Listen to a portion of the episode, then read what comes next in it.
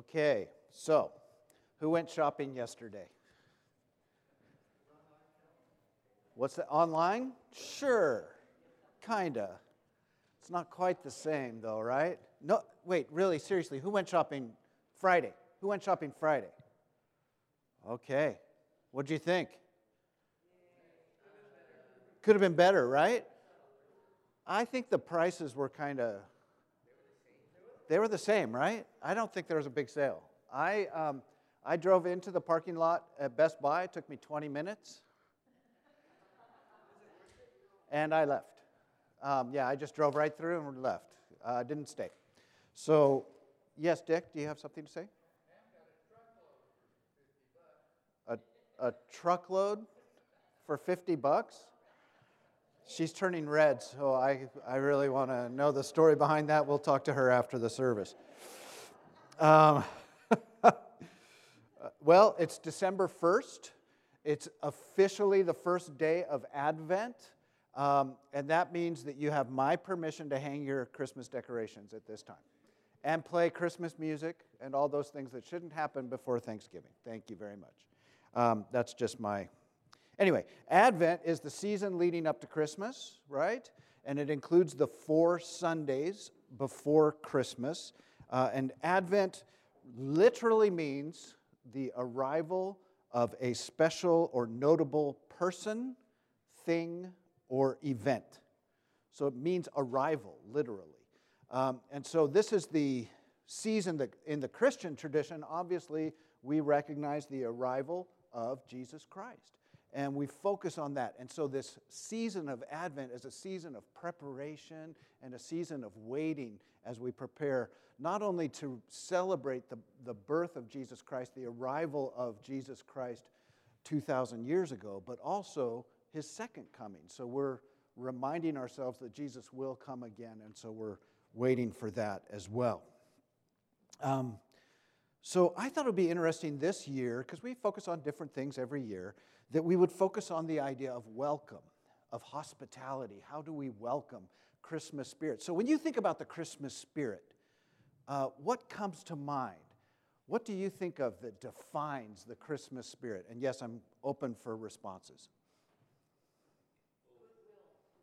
Goodwill to others, good. Joy, awesome, I like that. Singing together. Parties, okay. Yes, the Christmas spirit. Other ideas? These are all good, yeah. We Three Kings is a song. We're going to sing it in 3 weeks. Family, good. Movies. How many of you like Christmas movies? How many of you watch Hallmark? Same actors, same storyline, every single movie. And you keep watching them anyway, right? Yeah. Okay. We oftentimes talk about the spirit of Christmas. So the overarching theme for this Advent season is to welcome that Christmas spirit. So all these things that you mentioned are good things. And we'll be looking specifically in the next 4 Sundays, today is and the next 3, we'll be talking about welcoming angels, welcoming adversity, welcoming the shepherds, and welcoming the wise men, or the 3 kings. And then on Christmas Eve, we'll talk about welcoming the baby Jesus, right? So we'll talk about each of those areas in the next few weeks. And I'm excited about this. So today we're talking about welcoming angels. And you may have noticed that we have a few angels up on the chancel. And these come from Bobby Rooker, a longtime member of the church. And she has a collection of, I think, around 400 angels at her home. She, you know, she read somewhere about the angelic host, and so she decided to create that at home. So I asked her to bring a few to church, in which she did. So you can come up and kind of look at these. They're really quite lovely. So I like having them up here. Angels, or the angelic host, is mentioned 237 times in the Bible. So if you ever think, oh, I don't know if I really believe in angels, it's in the Bible quite a bit, 237 times. They were created by God. It's mentioned in Genesis chapter 2, verse 1, that God created the entirety of the earth and heaven. So they've been around since the creation of the world. They are eternal beings. They do not die. And I hate to say it, but they're generally masculine and they're generally warriors. When they show up, people get nervous. Every time that they come and interact with a human being, the first line is, be not afraid, or don't be afraid. Yeah, so, yes. They are not omnipotent, which means all-powerful. They are not omniscient, which means all-knowing. They are not omnipresent, which means they're everywhere at the same time. Only God is those things. So they, generally speaking, give glory to God. So, who can name an angel? Gabriel, good. That was quick. Michael, good. Any other names in the Bible? Lucifer, good one. William was on top of it. I was wondering if anybody would jump on that, but that was good. All right, William. Who? Grace? Grace? I don't know if there's an angel named Grace. Raphael. Not in the Bible, though. Yeah. Yeah. What's that? I think it's just those three. As far with my research, those are the only three I could see. So Gabriel, Michael, and Lucifer. Okay. What I find interesting is angels play a huge role in the advent of Jesus Christ, right? They are super involved. The advent of Jesus Christ is the, what we call the incarnation. It's the divine God, Son of God, becoming flesh. Incarnation means he became flesh. He became a human being. So he's fully God. He's fully human. And so angels, these divine beings, play a very prominent role. And so Xander read one story about Mary first hearing that she was going to have a baby. And who came and talked to her? Gabriel, right. Gabriel came and talked to her. Now, Gabriel had been mentioned earlier in Luke. So the first story we hear about angels in the Gospels is when Gabriel comes and talks to Zechariah. Zechariah is kind of an uncle to Mary, and he is the high priest that year. And as the high priest, he goes into the Holy of Holies, the most precious place where the Ark of the Covenant, and many of you have seen the Raiders of the Lost Ark, so you know what the Ark of the Covenant is, and he would go in there, and the priest would go in once a year and clean things out. And so when Zechariah goes in there, an angel appears to him and says, you're going to have a son. And Zechariah says, what are you talking about? I am old, and my wife is old, and she is past the point of having children. She's gone through the change, Gabriel. And what does Gabriel say? He goes, you don't believe me? I am Gabriel. I stand in the presence of the Lord. Who do you think you are to doubt me?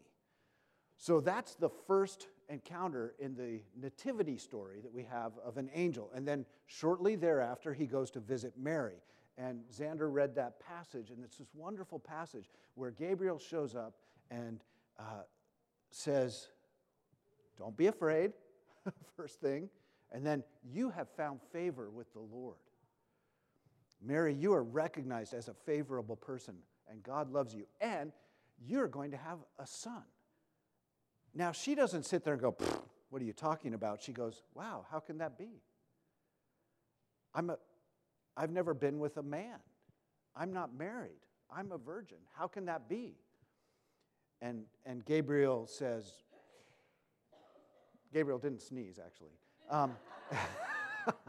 Gabriel says, this is going to be a miracle. The Lord will come upon you, and you will conceive and have a child, and this child will be the Son of God. And so Gabriel comes with this message of hope. Angels are messengers from God, right? They bring messages from God. Now, what happens when Mary becomes pregnant? Well, Joseph, her fiance, is not too excited. I think you can all imagine. He has not had any kind of relationship with her in that sense, and suddenly he finds out she's pregnant. And now, in those days, that was a capital offense. He could have had her put to death, but instead he said, I'm going to just send you away, and you can have the child and live in wherever. But an angel comes to Joseph and says, don't do that.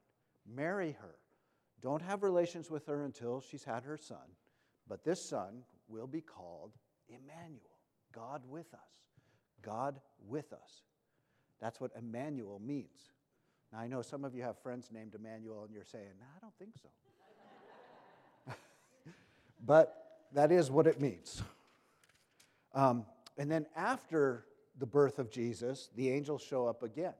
And we sang, or the choir sang one of those songs, because they show up to the shepherds, right?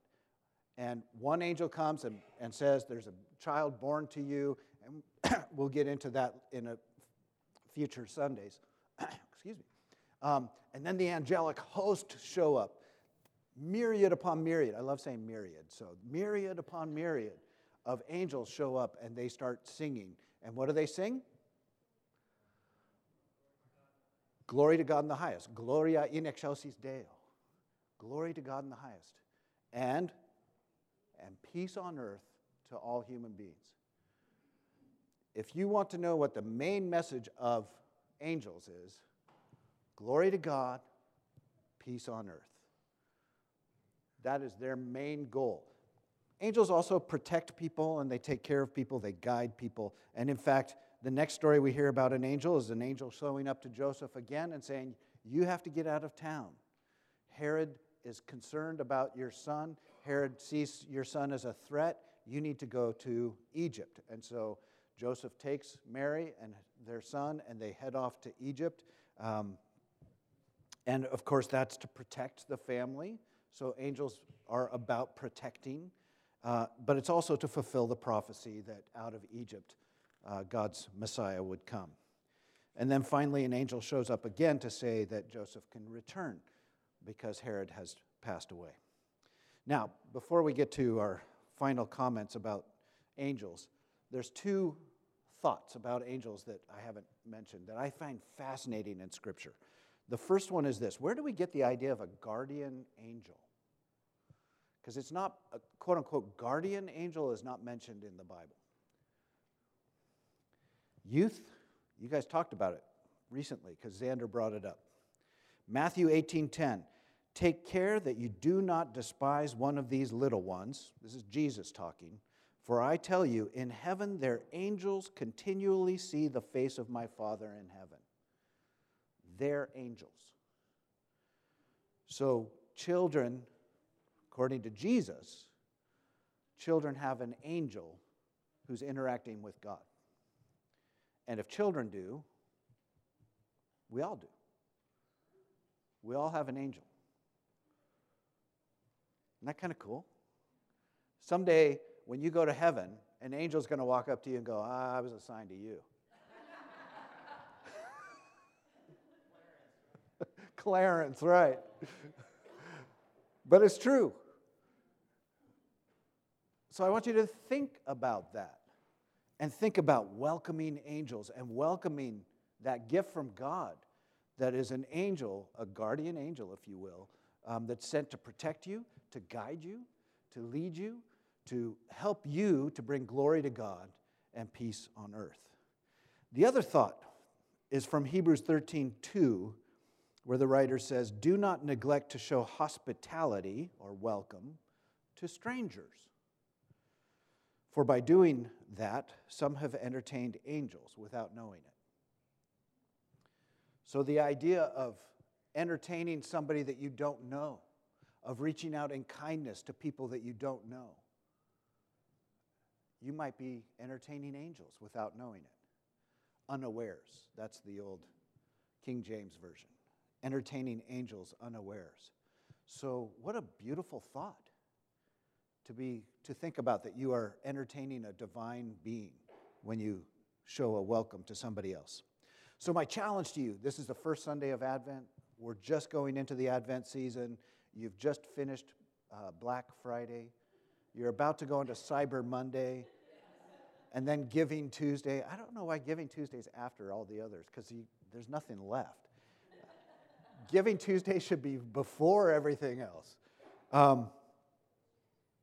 Just remember the Christmas spirit. Be thinking about the Christmas spirit. How do we welcome Christmas in our own lives and in the life of this church and in the life of this community?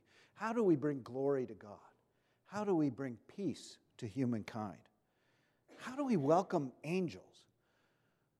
At this time of year, we get so caught up in everything and the running around and doing all the, and I got to go to this house, and then I got to go to this house, and then I got to go to this house, I got to go to this party, and I have to buy presents for these people, and you're just running. When do you take the time to experience the divine, the angelic host? Open yourself up to that. Even when we come here on a Sunday morning, you have an opportunity to experience the presence of Jesus Christ, the divine, the heavenly host here.